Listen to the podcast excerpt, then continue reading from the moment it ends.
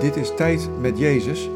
Deze keer even een kort berichtje waarin ik toelichting geef op de komende maanden. Want vanaf vandaag, 1 februari 2022, gaat het Bijbelmoment namelijk elke dag over een psalm.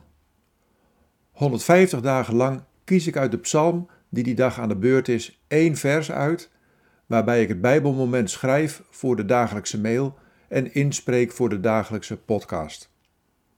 Precies op 30 juni zijn we dan aangekomen bij Psalm 150.